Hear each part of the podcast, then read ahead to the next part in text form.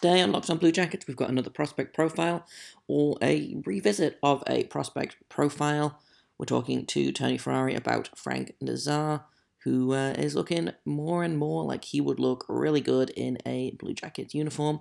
That's coming today on Locked on Blue Jackets. You're Locked On Blue Jackets, your daily podcast on the Columbus Blue Jackets, part of the Locked On Podcast Network. Your team every day.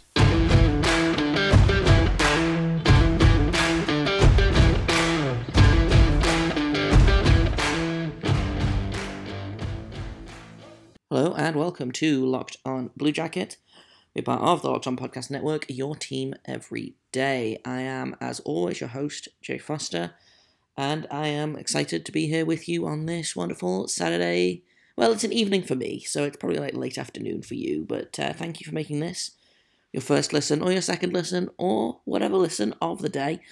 We're also on YouTube. We are free and available, and uh, we always will be. You will never have to pay to consume a locked on product. So uh, make sure you are liking and subscribing because I appreciate it. Um, so today I am kind of under the weather, so I will be bringing you a uh, a feed drop, I guess, or a revisit. Um, I will be posting to YouTube the conversation that I had with Tony Ferrari of uh, well, you know Tony Ferrari, he's everywhere. He does his prospect work over at thehockeywriters.com. And uh, we've had some really good conversations in the past. We had a really good conversation uh, a couple of weeks ago about Kent Johnson. Uh, this was a conversation that took place at the beginning of February about one of the draft prospects that I'm the most excited about. Uh, and that is Frank Nazar. So I'm going to be starting to put these up on the YouTube, kind of maybe what like a couple on a weekend or some bonus episodes throughout the week, depending on on how it works. Um, so uh, that's that's the plan for today. Uh, I was going to do a breakdown of last night's game, but my voice is uh, already struggling, and I am two minutes into this recording, so we're not going to do that. That'll be Monday's episode. Uh, today we're going to be doing uh, the conversation with Tony, so I will. Uh, I'll just jump right into that. So we are back with our uh, February draft profiles. Uh, we've done a couple of them already, and uh, we've got some more for you today. Uh, I am joined by Jared Brown of uh, Draft Pro Hockey. Uh, how's it going, Jared? I'm doing pretty well. How about yourself? Oh, pretty good, pretty good. I feel like I've been looking at draft profiles for like 12 hours straight. So hopefully, hopefully we can we can learn something new about about these prospects. So uh, today uh, we're gonna we're gonna talk a little bit about Frank Nazar because this is a name that I hadn't really heard until I started kind of really looking into kind of the the kind of five to fifteen range of uh, mm-hmm. of prospects, but I I'm hearing really good things about him. So what can you tell me, kind of just like an initial uh, like overview of uh, Frank Nazar and kind of his game? Well, I think um, it started from his rookie seat, or not rookie season, but his uh, his um, season last year with the under 17 uh, squad with the uh, United States National Team Development Program, um, where he was uh, around a point a game. He was lights out. Uh, he looked very much like a promising uh, first round talent, but I think the difference we're seeing this year is he's elevating elevating his game really towards the point where he is the he can be a play driver. It's it's hard to say he is the play driver for his line because he does play on a line with Logan Cooley for um, the under 18 squad uh, for for United States. Um, but he regardless he can drive the play himself and a lot of that is due to his inside lane attack kind of mentality. You know one thing that I always get I, I focus on a lot with prospects is if they get glued to the outside, if they get glued to the wall and the perimeter.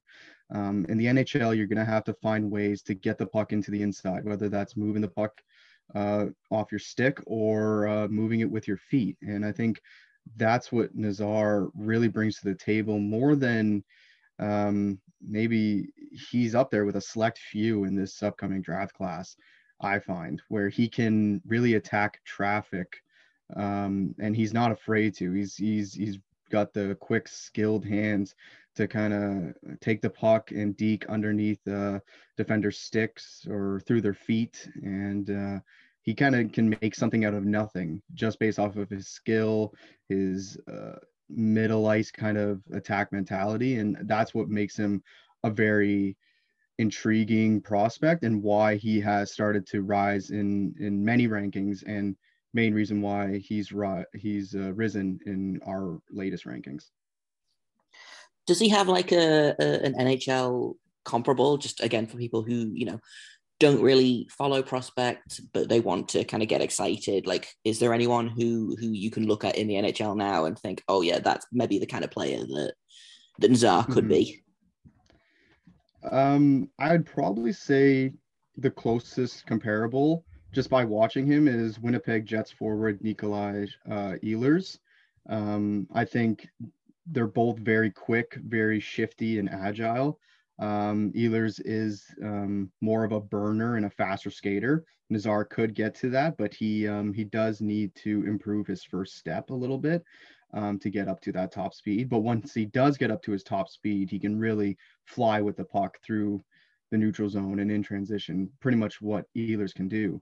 And you know, Ehlers like Nazar loves to attack one on one, and they they both have that uh, talented skill set to to be able to get through uh, defenders and attack them and uh, make them look silly. And I think that's who Nazar probably um, represents or, or is a comparable to in the NHL. And also, they're both very much highly competitive forwards, especially when you see them on the forecheck. So um, when when you're drafting Nazar, um, I think fans can uh, hope for uh, a bit of a uh, Nikolai Ehlers kind of player. I mean, I I wouldn't be mad about having Nikolai Ehlers on my team, so uh, that uh, that bodes well. Um, we kind of talked a little bit before before recording about how you think he could go top 10 mm-hmm. and kind of looking at the looking at the um, kind of the consolidated rankings. Mm-hmm. Uh, the scouts have kind of got him ranked somewhere between like sixth and 18th. But where where would you kind of in a, in an ideal world, where would you kind of draft him? Because the Blue Jackets have got two first round draft picks that are probably going to yep. be top 15. So uh, it could it could go really well in this draft. Yeah, so I think um, when I when I think about his draft position, he's definitely creeped up into the top 10 conversation for my my own personal rankings. I, I find uh, positions four to 12 or even 13 is very, very close in this year's draft class so far. I'd put obviously Shane Wright, I still have as the unanimous number one, and then Logan Cooley and Matthew Savoie are tied around for second and third spots. But then when you go from four to 12, you have a bunch of names there that I could see going as high as four and as high as 12. Now, I don't think I, I don't see Nazar going as high as like, let's say fifth overall. I can see him creeping into the, the seven to 10 kind of conversation.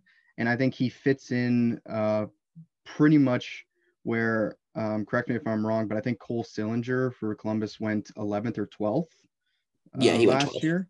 Yeah, so I think that's where Nazar fits in. I think he he fits in right in that kind of group, and I don't think it would be considered a reach at all picking him as high as let's say uh, number seven or eight or nine.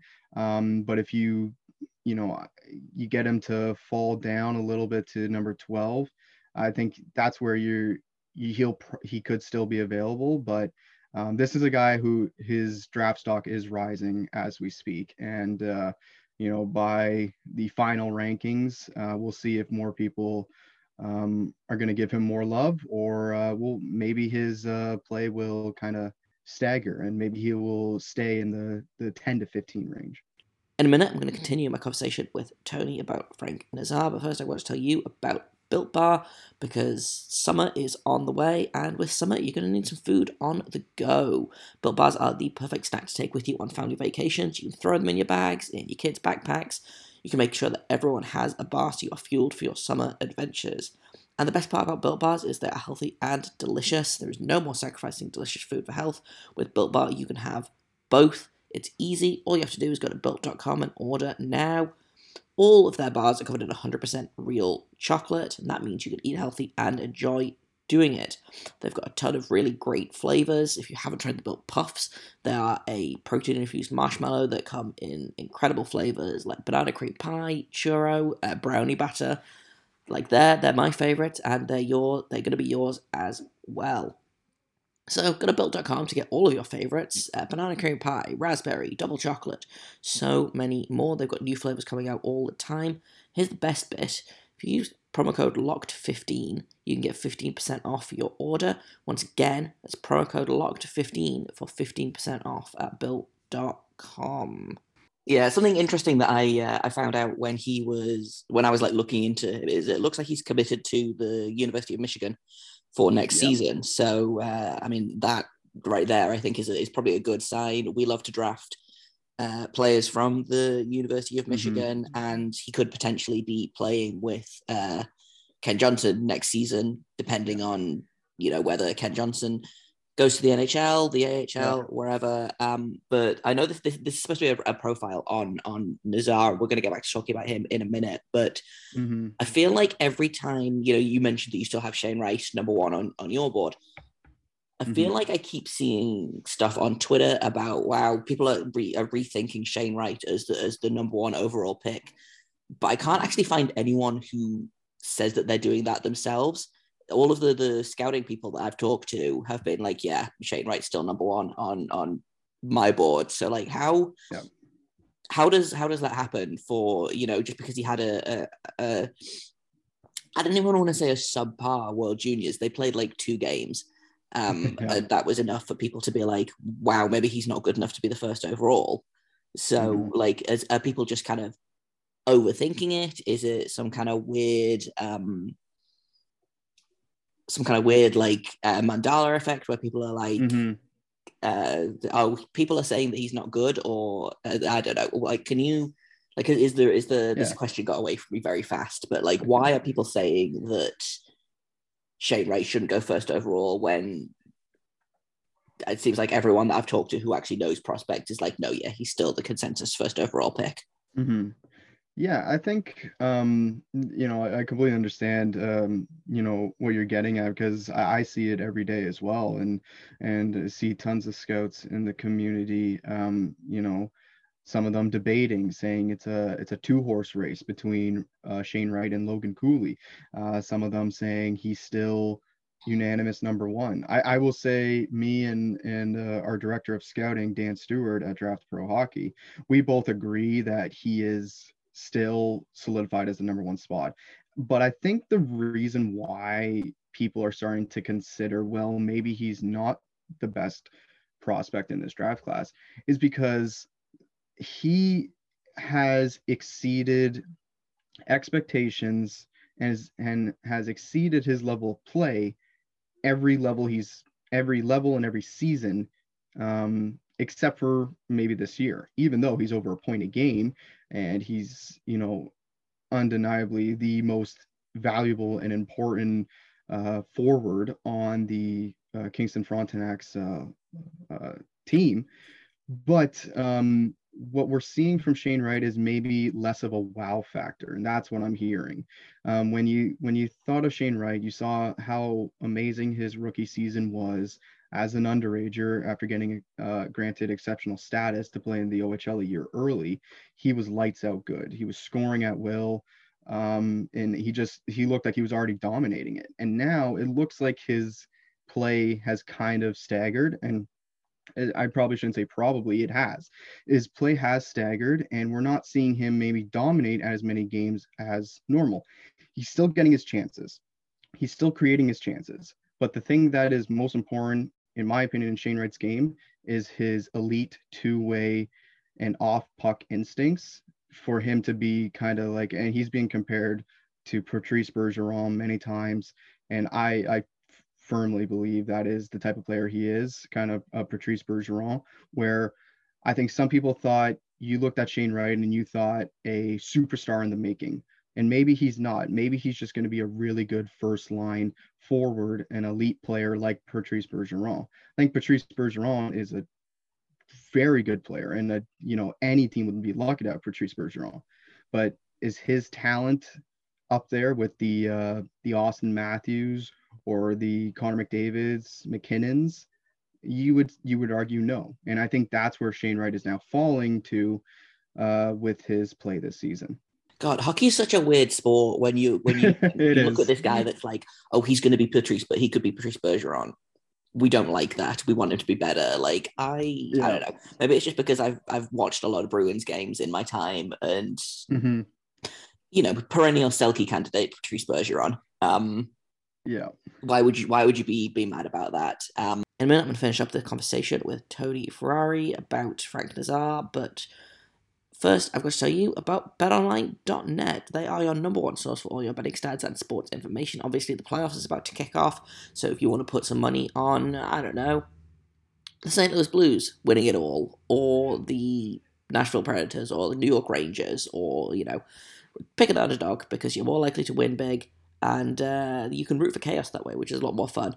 You can find all the latest sports developments, league reviews, and news, including this year's basketball playoffs and the start of the Major League Baseball season, as well as, as I said, hockey playoffs, which, let's be honest, is why we're all here.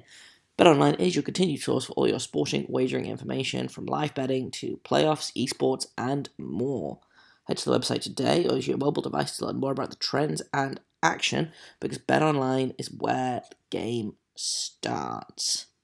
To kind of steer the conversation away from where I where I dragged it back to Nazar. Mm-hmm.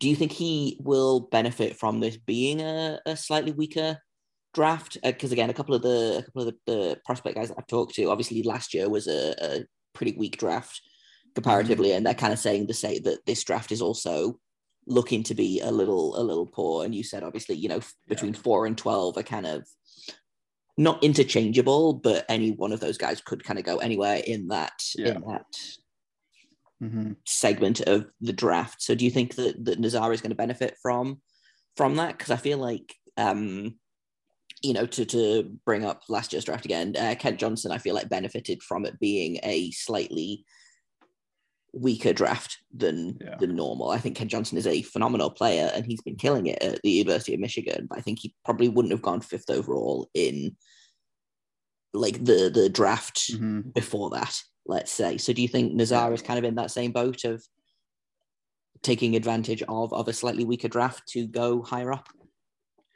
Uh, I, I would say so. I think the the biggest thing with this year's draft class. And I think you could say maybe a bit of the same thing with last year's class. But I think a lot of uh, these players missed out on valuable year, uh, valuable time of development because of the COVID 19 virus. Obviously, you're going to point to the OHL players. Um, and say they lost out an entire season. So their development is maybe at a slower pace right now. But I think what that can also uh, be in favor towards is you know someone else could elevate themselves while other people are struggling and they're developing a little slower where maybe Nazar is developing faster right now and he's showing why he should be considered a top 10 selection and a um, a consensus top 10 selection. So i think you know because of how close to, they are together and some players look like they are um, still they're def i mean every player is developing obviously but i think you know it's not as high end as we see uh, we've seen in previous years that's that's for sure but i think this can definitely benefit nazar and i think you know i think i alluded it alluded to it earlier nazar is one of those players that has for me elevated his game this year to make me say I have to move this guy up in my rankings. Like he has been that good, and every time I watch him, he's doing something that makes him stand out. And at the end of the day, as a scout, as an evaluator, and even as really a fan, that's what you love to see in a player. Yeah, for sure.